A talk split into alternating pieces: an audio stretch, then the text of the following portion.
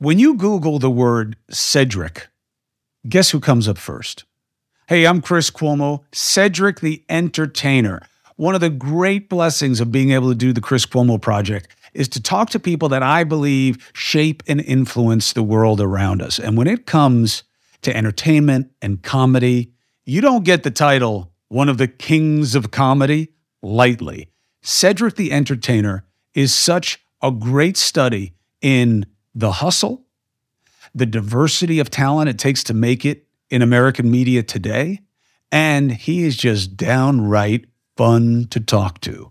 Thank you for subscribing and following. And here is a great conversation about how we got to where we are in America and what it means about where we're going, all through the lens of what makes us laugh. Cedric the Entertainer.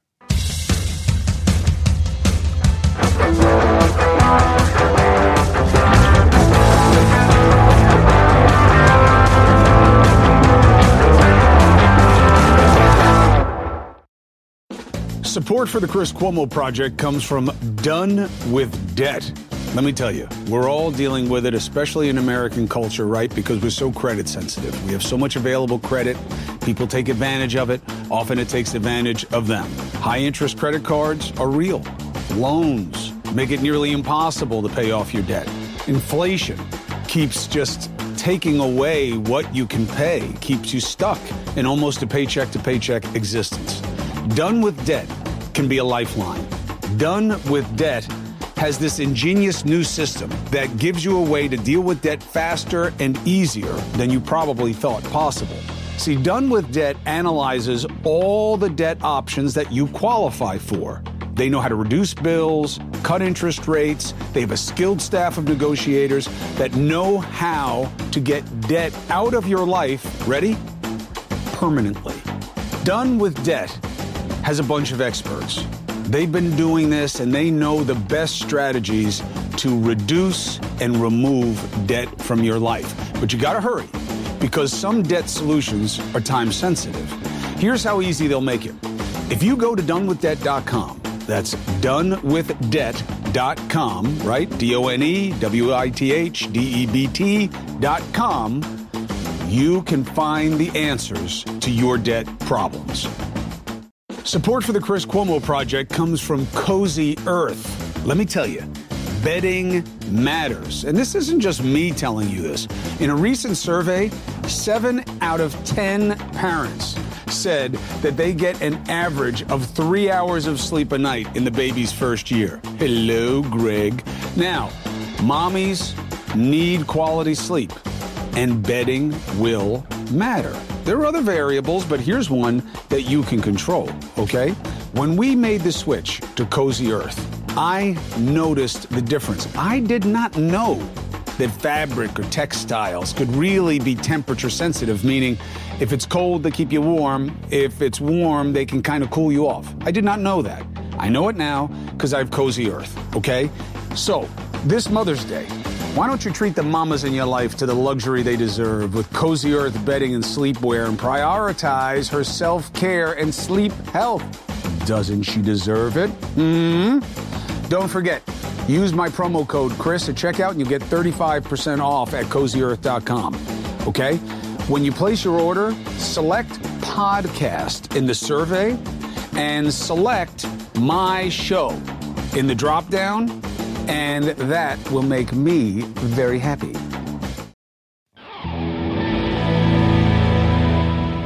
Let's begin with how busy you have been for so long. Um, is that a point of pride Yeah. for you? Definitely. I mean, you know, uh, coming from St. Louis, man, you know, the idea of, you know, having something to do, like, uh, like, like a man, like I guess, you know, I was, and I was a, the only boy in a single parent household, my mother and me and my younger sister, and so you definitely took on this idea, like, of showing that you're kind of worth your weight in gold. Like, so you go to work, you do what you got to do, you make it, you hustle it, um, and I started doing my comedy career like this, something I called stacking where I would like if I could make hundred dollars on Wednesday nights and make five hundred dollars on Thursday, and then make you know another six hundred on the weekend. That's how I would count my week. So I would work, you know, I would work a job and then do whatever I could at night to go find these little gigs popping around. So it's been my way ever since. Like even even in good times, I still like you know, I got the show. We do movies, but I'm still like I'm, I'm on tour right now. Like I still just go get it, man. That's me. And then we we had that family uh, joke. If and if I see a nickel on the ground, I'm gonna pick that up too. the and it was a choice uh, for you because a lot of education in the family. Your yeah. sister's a professor. Yeah. yeah. Um, you got a communications degree. Yeah. What was the vibe in the home when you said, "But I'm an artist and I'm going to grind and I'm going to go this way"? Oh, it was crazy. I mean, because you know, my mother, who was a school teacher and worked, you know, from a rural town and then built her way up, and you know, and of course taught for thirty years.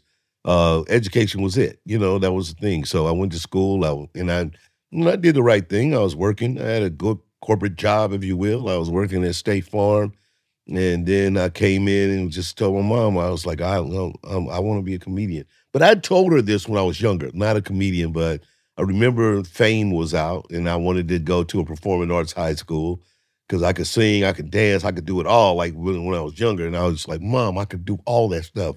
And she was like, I know, babe, but you know, the only performing arts school in, in St. Louis was on the other side of town. It was a busing situation.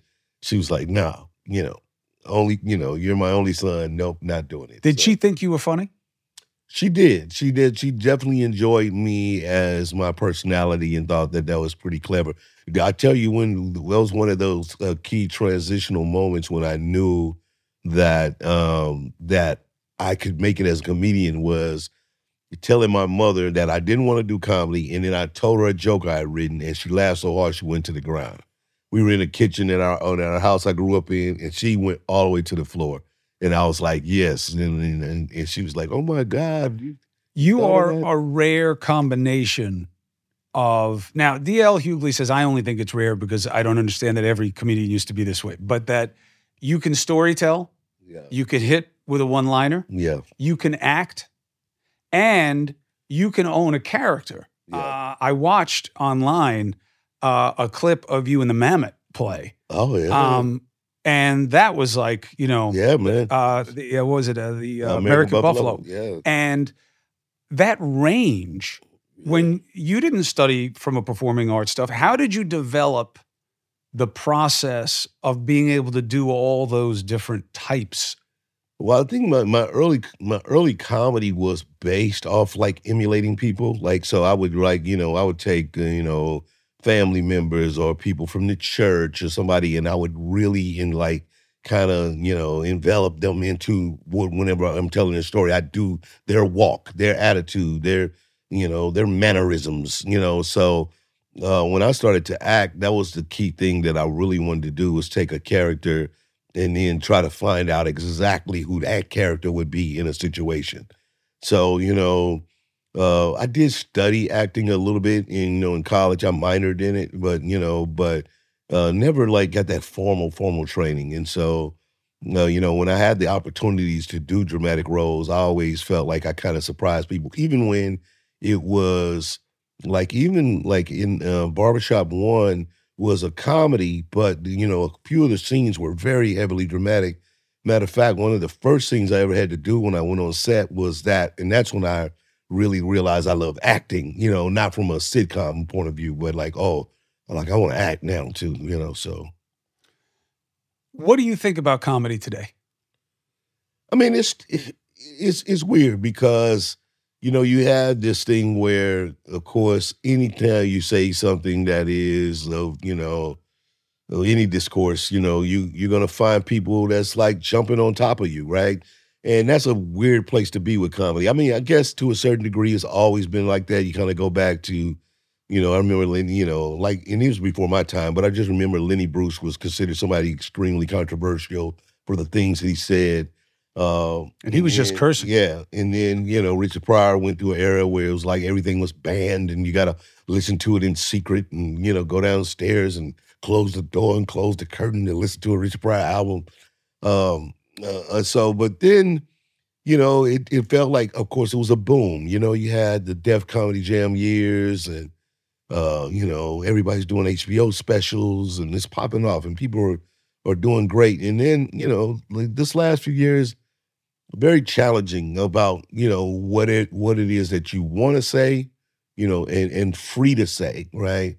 And I'm, I've never been a comedian that feel like people should go out and be rude, like just intentionally rude to someone, or um, you know, the kind of kind of thing where you're intentionally hurtful, like you know you're saying something hurtful, you know it, but you just like, ah, oh, this is funny to me, uh, you know.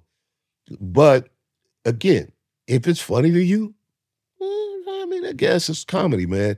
So I mean, you know, we we I, I mean, I thought Chappelle said it best because we we as comedians we are in the atmosphere with them, and very rarely are we truly mad at someone for their point of view, unless you know, like we know, like they really stand on it. If it's super racist or something like that, all right, you're gonna have a problem with that person. But in general, if they say something that's like crosses the line or they, you know, you know, if you're if you're funny and you're doing it because it's funny, you get a pass in the comedy lane. It's like this thing, like, eh. You used to.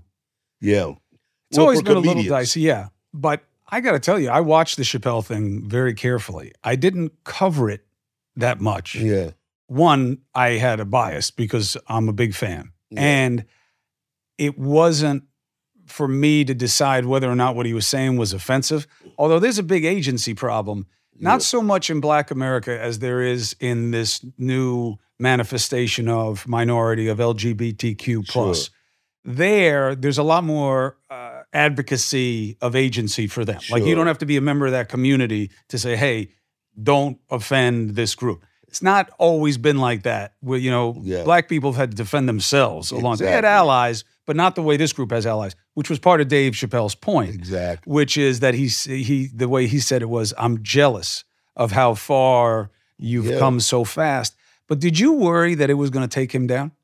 No, I never did because, you know, Dave is definitely one of those uniquely uh, prolific comedians for me that I already I already know he says jokes with a degree of empathy and thought. Like he could he'll he'll say it raw though, like it will be raw, but you know, to know him, to know him personally, is to know that like this dude is thoughtful. It's like he's not up there just saying something. What was really great was to, I felt like when he got to the the the third part of that special, and you found out it was a true story about a real person, then all you could do is eat your words because you realize like I'm not I'm not generalizing here. I literally was talking about a very specific thing that at the end, the own group, y'all condemned the person more than I did. So it's like, oh, wow. Has it encouraged you? You've been doing it so long at such a high level.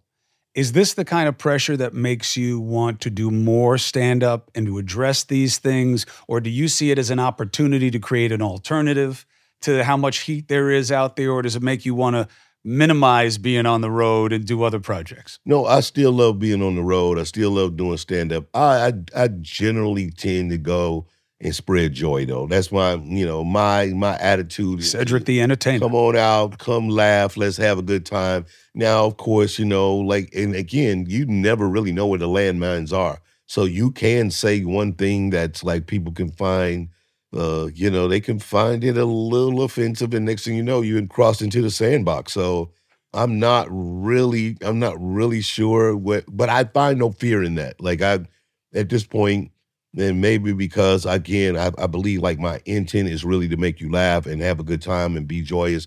If I missed it, if I, you know, for lack of, you know, or ignorance or on a subject matter, and I kind of missed the point, if you bring it up to me and let me know, all right, cool. Let, let me let me deal with that. But you know, I'm not gonna just back down from a fight either. That is a, a dicey point. When do you apologize? Should you apologize? Now, I've apologized for things, but yeah. I was always strongly counseled to do so. And I had sure. to respect the organization. You know, the organization thinks that, you know, you shouldn't have said this, so yeah. you do it. But I do wonder when I give people advice when they're in trouble, I say, be careful about apologizing it's because so true, it eh? is an invitation. Like in life, I, you know, I, I, did something, I missed something. I said I'd be there for. I call you up. I said, look, I'm sorry. Right. And either I have an excuse or I don't, but I'm sorry. I won't do it again. Okay. But in the media, you apologize. It's basically just an admission. Yeah. And they will beat you over the head with it.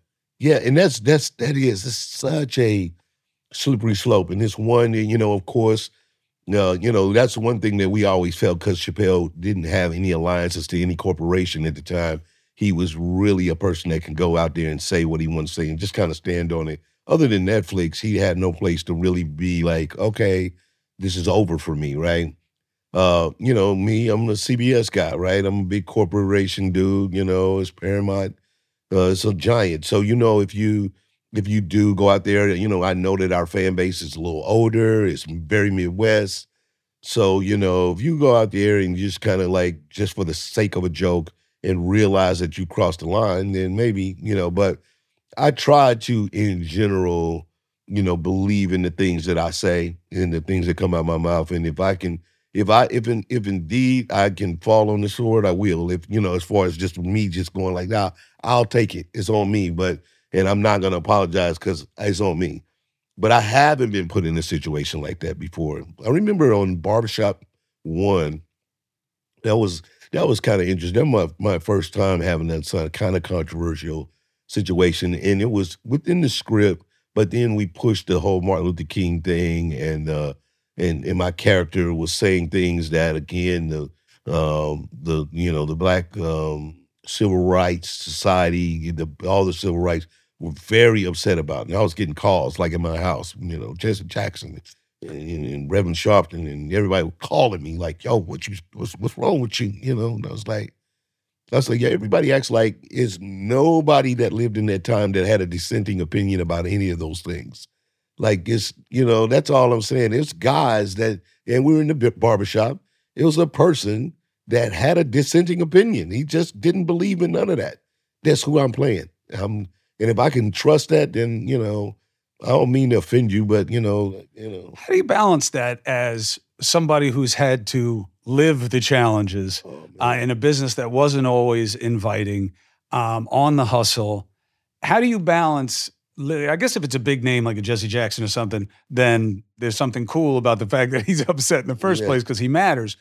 But how do you balance how you feel like you know, in just researching your rise, that you know, I don't need you to tell me how to respect uh, what I am in terms of my race. Like, how, yeah. how do you balance somebody telling you when you're over the line about how you talk about your own people?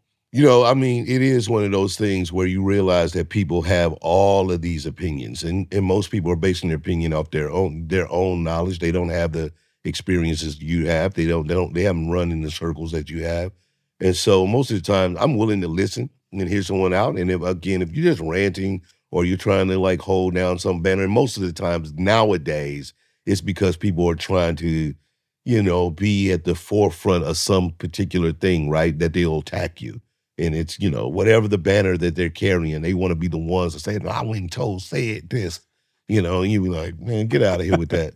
so that's the main thing I kind of listen for. If you got something reasonable to say, uh, you know, I mean, even in that particular case, Jesse Jackson said the most reasonable thing to me. He was like, "This is not really about you. It's about ten years from now." Some kid in Brazil getting, or some kid in in the di- African diaspora getting just that clip used as a clip and saying, "This is who Martin Luther King was, based off this character." He was like, "I just want to protect that." I said, "Your argument with them, that ain't with me. I'm an actor." I I got it, so I can embrace what you're saying, like as a as an overall thought. But you know, eh, but yeah, as an actor, I'm like making a choice, right? Did you ever think that? I mean, that was a one off. I yeah. I remember that. Luckily, it wasn't now. Yeah. Uh, like I often think, if Tropic Thunder happened now, and they wrote I don't know that they would write a part. No way. For even a, an actor of, you know, Robert Downey Jr.'s status to play. He was in blackface, even oh though he was God. technically a white guy playing an Australian guy playing a black guy, whatever. Do you think they'd even make it now? Oh uh, no, no. And is it, that okay? You know, I, I don't, and I don't. As far as the art goes, like again, you can't just you saying that right there is so creatively unique that you go like that's a funny thought because this is the other thing that we always talk about. We temper ourselves, even when we find out that um, you know, black English actors from play Americans were always like, did you have to go to England to get this dude right? You know, like to play this black guy right. So the the the irony of an Australian actor playing a black actor is is and having a white American actor playing Australian. It's like the irony of that is super funny. It's a very Ben Stiller kind of funny too, Yes. right? And so if you indeed understand people's brands and their kind of sense of humor, you have to allow that, right? This is the American way. But, you know, right, we're just so sensitive. You know, I, I, one of my biggest things it was saying is that we often trap ourselves as African Americans when we can't necessarily do extremely creative things because we know as a race we'll just stop it ourselves. Like in my one of my favorites is the movie Step Brothers because it's a silly movie, but if you would have did that with two black actors, the black people would have been like, "Why they gotta live with their mama? Why they? Why ain't nobody grown? You know?" And we would have just been hating on the movie before you. Like, it's a comedy. It's crazy. It's it's it's it's it's satirical. It's not that serious, but you can't afford to be like not taking the the real plight of the culture into effect when you put the image out. I think the challenges are real and Yeah. right, but I also think that what you do is also the solution. I mean, one of the reasons I was chasing after you to get you on here is uh, I think that we need your art now more than any other time in my life where we need to know what to joke about and what's okay and how we can deal with things. Like we really forgot that because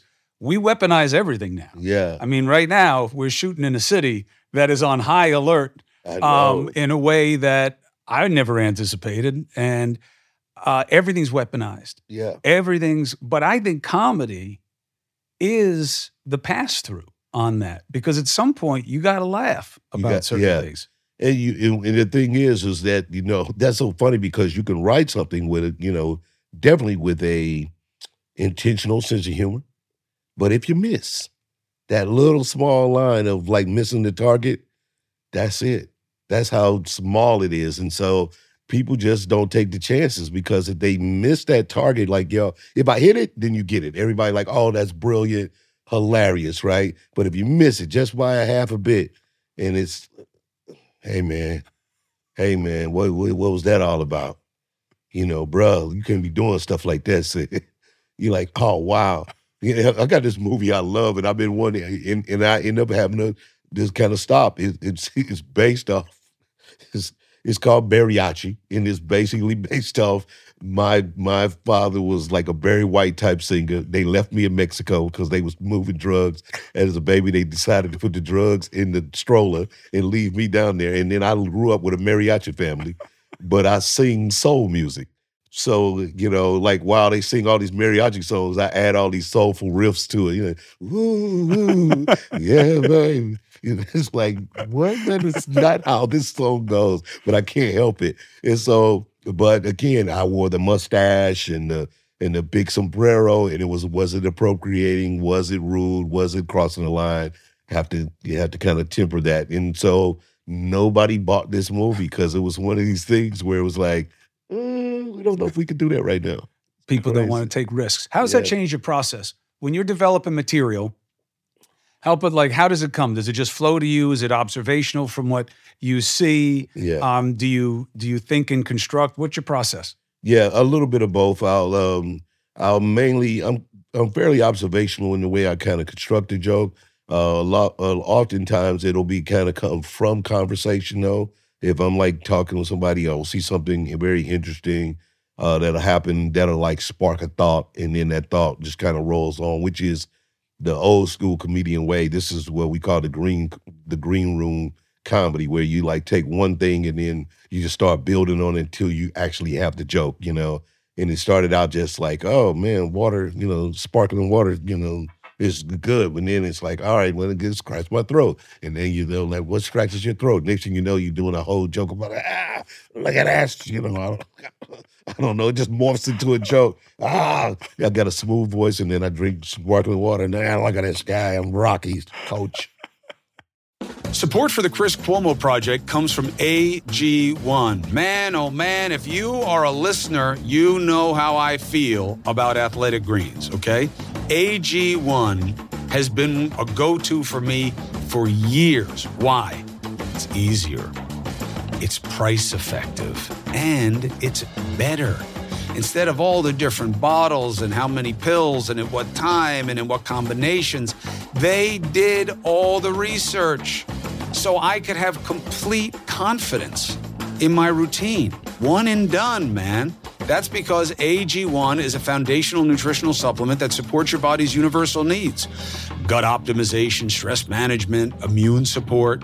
So for me, I really combined all of these different needs into one want, which became AG1, right? Every scoop probiotics, the digestive enzymes for gut support, magnesium, which is big for me, B vitamins, energy support, adaptogens. They're all in there in the right levels, right combinations to help support immune health. AG1 is the supplement that I trust to provide the support my body needs every day. And that's why they've been a partner for so long. So if you want to take ownership of your health, it starts with AG1. You try AG1, you're going to get a free one year supply of vitamin D3K2, and you're going to get five free AG1 travel packs. And that's just with the first purchase. So go to drinkag1.com slash CCP. Drinkag1.com slash CCP. Check it out. Support for the Chris Cuomo Project comes from AG1. Listen, my brothers and sisters, you know that I take my health seriously, right? I'm an aging athlete, I'm dealing with long COVID. That's why AG1 is a big part of my game, and I have been taking it for many years. Why? Because it's one and done. I don't have to worry about the combinations. I don't have to worry about the price the same way. It's so much less expensive than taking all these things separately. And it's the deliverability. It's just a scoop in a glass of warm water for me, but you can put a scoop of it in whatever you want. And boop, down the hatch, and that's that. People ask me all the time, AG1, do you really take it? Yeah, it's all over my house. And I've been drinking it for a long time, and I think it works. I have partnered with AG1 for so long because they make a high quality product that I trust to have as part of my routine every day. So, you want to replace whatever you're doing now? Start AG1. Try AG1 and get a free one year supply of vitamin D3K2 and five free AG1 travel packs with your first subscription at drinkag1.com slash CCP. That's drinkag1.com slash CCP. Check it out.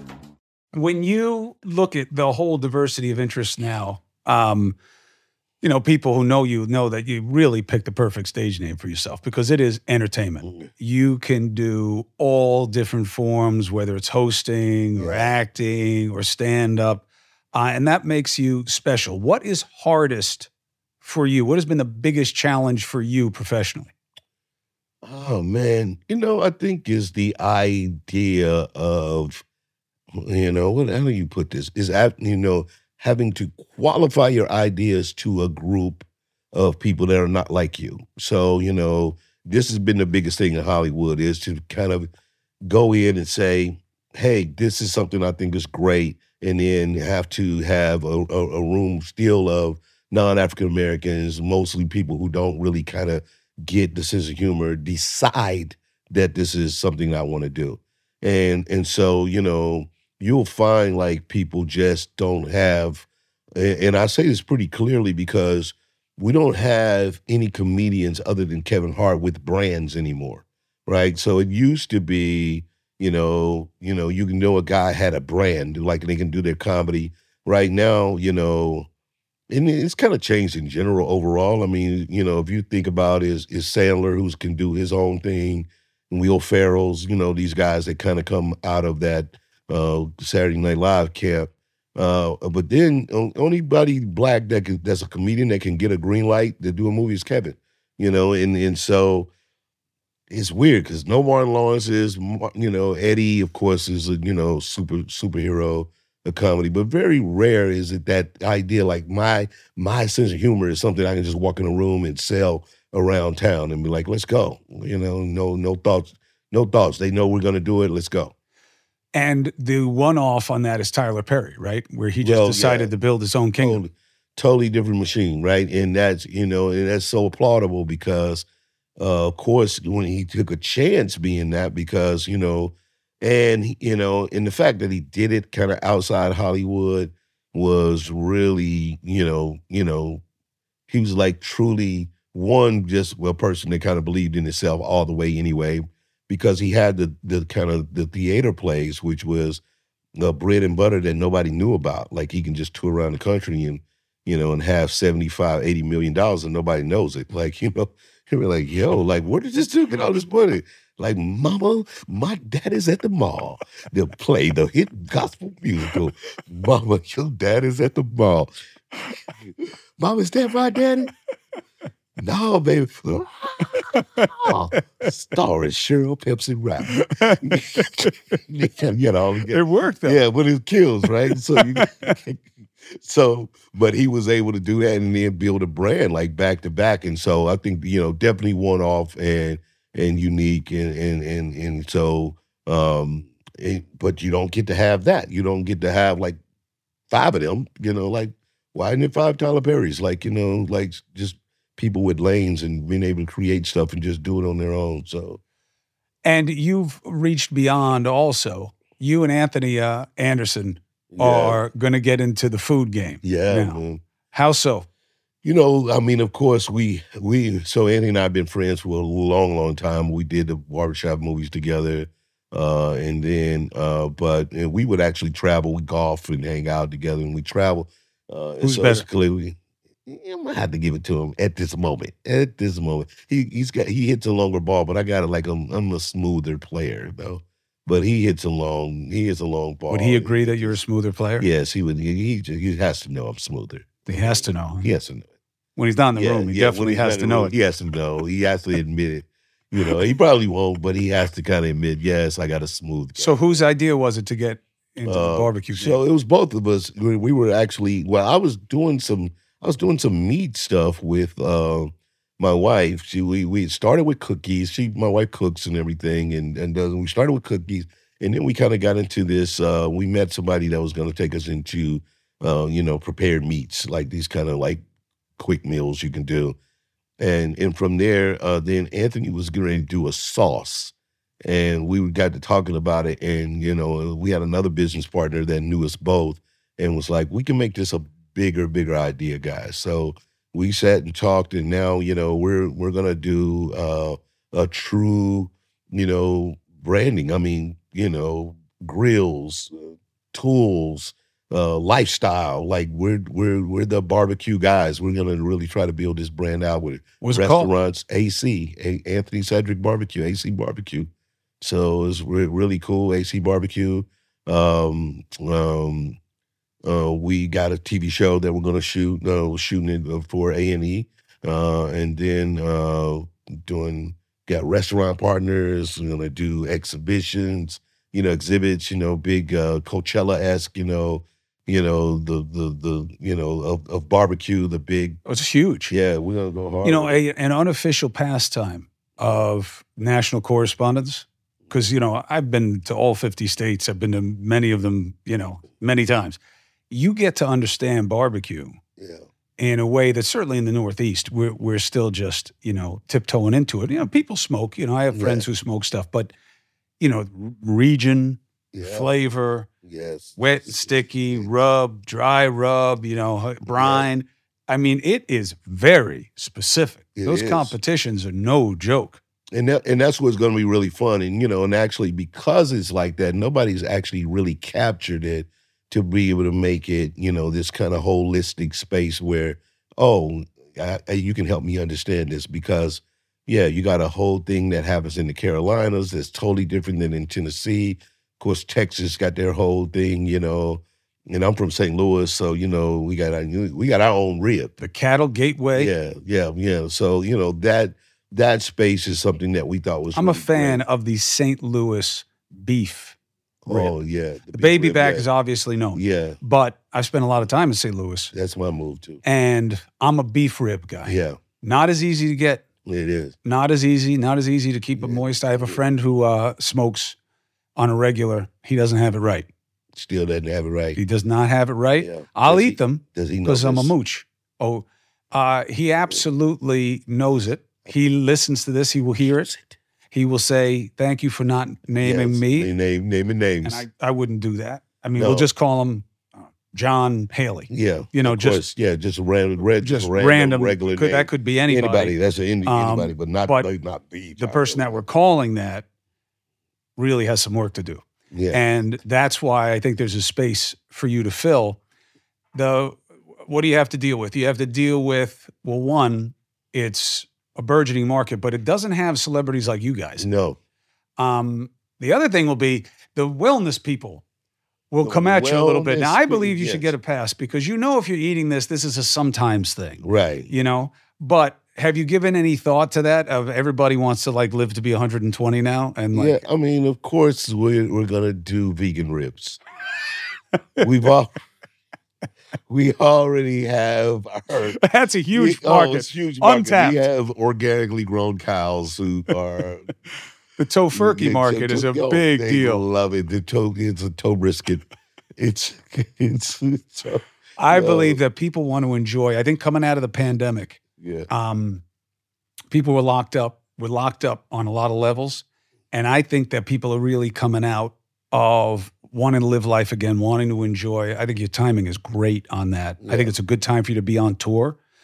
What do you see uh, when you're out with DL or alone? What is the reception like now? What is the appetite? Uh, of course, you still got people a little wary of Yeah. being in crowded spaces, but what are you seeing in terms of people desire to laugh and to see life differently? They're out, man. And I, I mean, I, I was really uh, kind of pleasantly surprised by that. I mean, we're we're doing, you know, like the hockey arenas and stuff like that, and in some big arenas, but uh, but you know, 10, 8, 8 to ten thousand people like easily showing up at these shows. So and they're out and they're together and they're having a good time. And so I actually do a whole joke about it. Like I was like, look at y'all, like yeah, look at you, brave souls. You know, I'm up here. well, people like are coming out of a place they- of fear. Yeah. And how much do you match your material to the moment? uh, you know, I think it's important to kind of really kind of be of the moment, and as and sometimes as local as you can be too. Like uh, you know, uh, DL is of course a pretty you know, and he goes right before me on the on the stage, and so he's a pretty you know he's pretty current on, on all things, and uh, you know, but he can be more political than I am. So so, but as far as like if I'm in a town and I can find out like something that's happening like local there. I usually try to make it my business. If it's decent enough story, you don't know, I'll go and, and try to pull that out on stage and see if I can turn that into a joke. Uh, but in general, yeah, you know, check checking the climate of what's going on in the world. I'm not, you know, I'm not gonna lay into, you know, super political issues. And of course, I feel like you know, someone like Trump has just been so beat up in the last few years that if I cannot do a Trump joke, I just won't, you know. So uh, if it's something that's super good, like I mean, you know, if you know, I don't know if he can get arrested and you know he goes to jail with Big Meech or something, you know, I don't know, like that'll be You want to be the mommy or the yeah, daddy? Yeah, would be like, yeah, like yeah, like I'm like a Big Meech, like like, like Trump in there with the in the bank with the boys. That could be different, but I doubt it. I, I- I'll be. It'll be a good sign if we can get to a place where we can joke about any of that, because we're nowhere near it now. I haven't seen Yeah. barricades around the city like this in a long time. Hopefully, they're unwarranted. Yeah, Um, but I do think it reinforces the need to laugh and, Oh, for and for sure. people to have a, a different way with it. How do you balance being so busy? You got six kids, um, and not have six, six kids. kids. Got six kids. Where'd you get that from? Oh my God, Chris, man, my wife would be like, I've read in three different places. You got kids?" nine I kids, did not got. eight kids, six kids. One place said you had two kids. I got one. So I'll play to the middle number. I got funny. I got this one kid that is a running joke in our family that like uh, happened on my Wikipedia somewhere. That I got this other kid, and my my daughter came up and asked me. She said, "Dad, who's, who's Tinky Florence?" I said, I, "I don't know, baby." She said, "I have a sister." I said, "I don't know.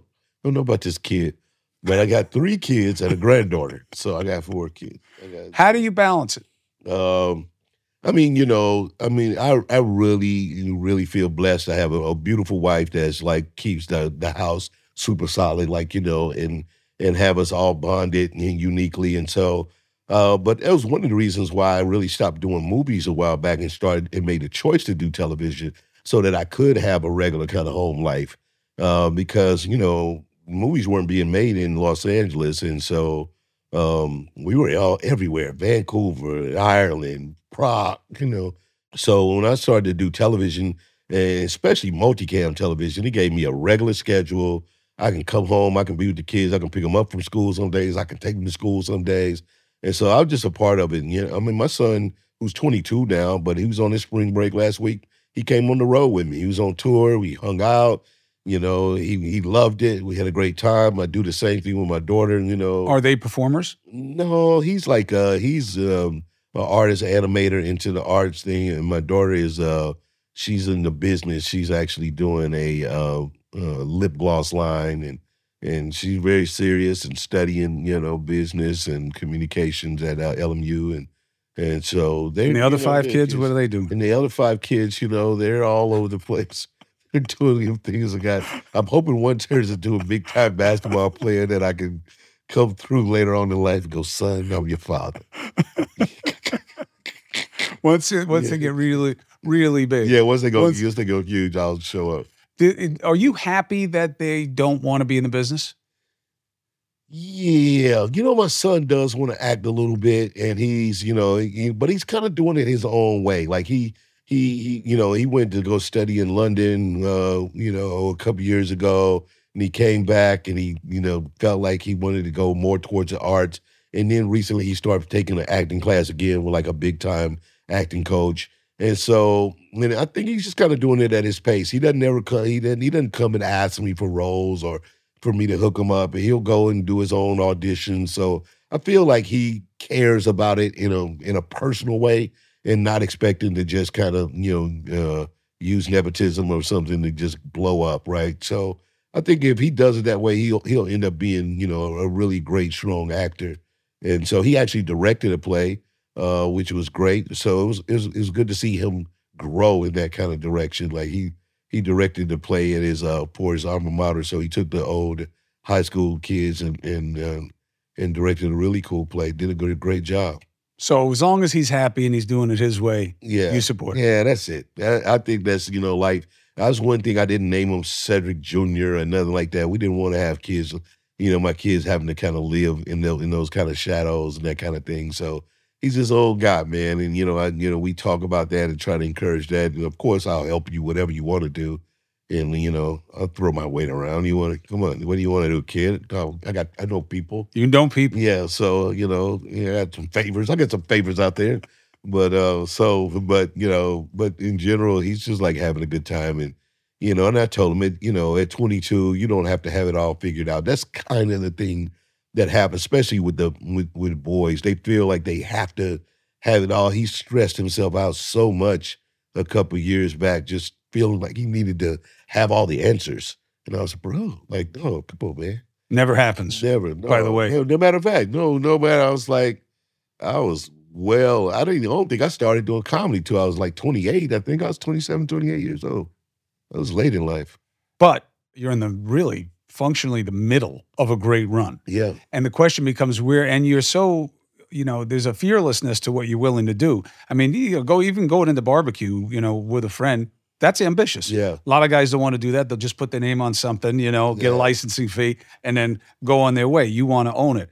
I remember, I remember it was a long time ago, but you even got into the racing game. Weren't yeah. you? You went in, yeah. um, I remember. Cars. Yeah, the, the champs cars. Yeah, yeah, Champ Um, Cars. and that's just you see an opportunity, you go for it. You see it all related to the entertainment. Yeah, yeah. It was one of those unique spaces. Uh, you know, again, I was uh, I was doing a lot of stuff with Bud Light at the time, and you know, everybody was kind of trying to go into the NASCAR space, and you know, Champ Cars was international, and I thought, okay, this is different, and so we we actually, you know, we went raced around the world.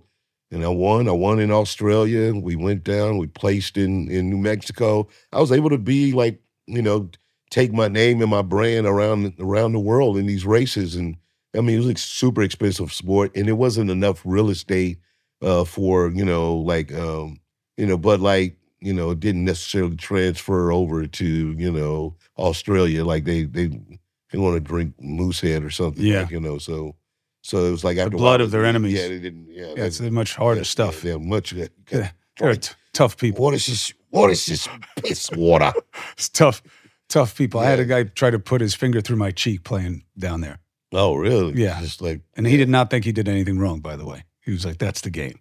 That's, the game, mate." And I said, "Oh, "Whatever you want. You got a shit. finger that can go through my cheek. I'm going to give you some attention. I'll tell It's you that right now."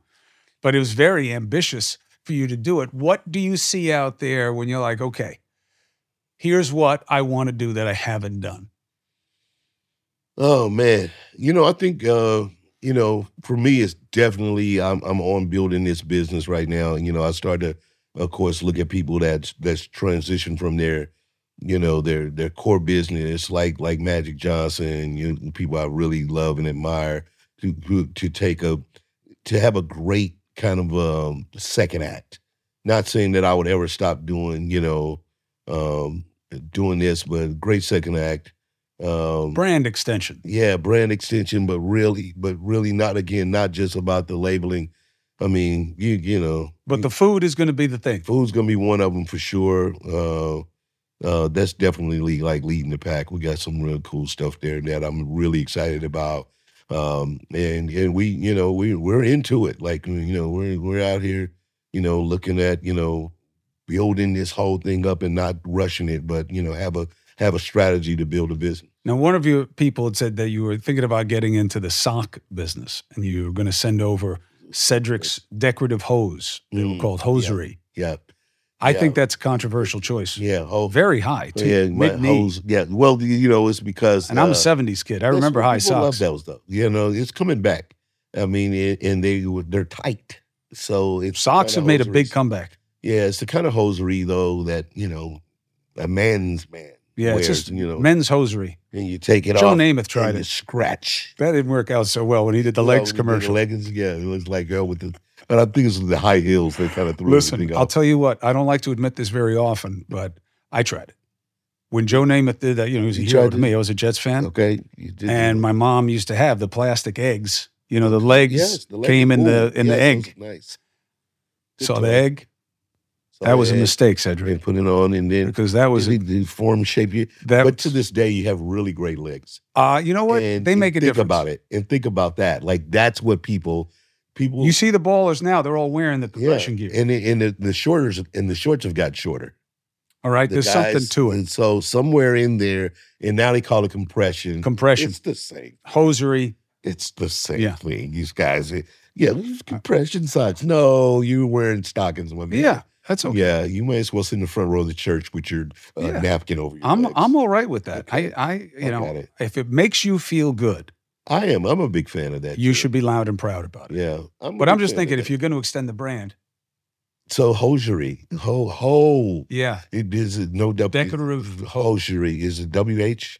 yeah, I mean, you're gonna have to work on that part Okay, because you could be really Yeah, because I love I love the controversy of it too. Like people are like, what is he saying? what What do you mean by that? Well, one of the nice things about this is that I get to talk to people that have made a difference for me. And you have had me laugh in different ways for a long time. I do, I look very forward to what you're going to do. I love what you're entering uh, as a space with your friend Anthony. But I have to say, I think the Kings of Comedy was one of the most impactful things for comedy, period. The way you guys dressed, the way you know you presented uh, obviously wound up leading uh, to a really good relationship with you with harvey Yeah, but the way you guys came out it was so big yeah, you know and it, it made us revere comedy uh, in a way that seems so right and purposeful. And did that matter to you and has it stayed with you? And is it something you hear about consistently about the impact you had on people? Oh, by elevating it for sure, for sure, definitely.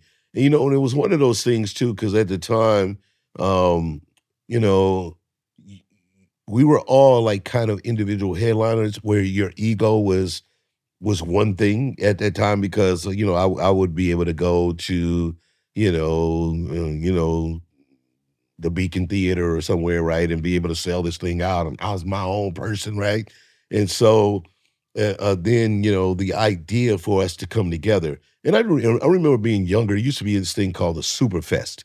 Uh, it was music, right? But it was the first time you saw like all these acts together. Stevie Wonder, Earth, Wind, and Fire. You know, they all on one show. Chaka Khan. And so, and you're like, oh, this is amazing night. And that's what it reminded me of when the guy presented it. It's like everybody's going to be there, all of you guys on one show, and we're doing arenas. And it was like the first time um, to do an, arena tour uh, was amazing. And and so, you know, it definitely changed. It definitely changed the, even though other people had done like individuals. I remember, uh, of course, Dice Clay did the arena tour, Eddie Murphy did the arena, and I believe Martin had done one by then, but nobody had kind of pre- presented as, hey, this is, you know, this is the Beatles It's like it's like comedy rock stuff. Yeah, exactly. And it was it definitely changed everything. Until this day, it still resonates. You know, people always like, when y'all gonna do another one? And it was just one of those things. And you know, and we we got very close right before Bernie passed uh, of of doing it. You know, another quick run and shooting the special. But uh, once B Mac passed, we just kind of like, eh, then it just never felt like it was gonna be the. They're like, who would you? You know, that's the question too. Who who would be the fourth quick king now? Like, if you was gonna do it, I was like, well, everybody's like these on anybody that you would name, they they don't need to be in the group. You know, at this point, like you know, Kevin is out of this world, and Chappelle's out of this world, and Rock's out of this. Everybody, them the only guys, I guess, you know, that you would say, all right, cool, that's the fourth king. You know, I think that you stick with the original, yeah. and you'll always be known as that. Yeah, I agree. So you know, I, I, I still feel it's a, definitely a cool story to be told and an opportunity. I told I was trying to get Steve to come back out and do like just one little quick run, man, and we can have some good fun and we'll and we'll do some stuff where we just put together uh uh Bernie set, uh, you know, and take some pieces and put it on and let people just see him on on camera and just like let him do a set like on you know from some old material that people hadn't seen, like you know, like they do, I like it. like remaster. I like it. Uh, yeah, that'd be dope. I do. I, I mean, because there's only you know the you're only an original once, Yeah, right? And you guys did it, man, and it meant so much for me and our whole generation. yeah, Uh, you, you'll always be a king of comedy, yeah, man. and you earned it. And Cedric, I appreciate you so Pleasure, much. brother, man. Thank you, man. Thank you. I look awesome. forward to your success. Anything I can do to help with any of it, I'm here for it. Yeah, man. And I appreciate you coming and Oh, this is awesome. having a sit on the couch. Came through the crib, man. I pulled up.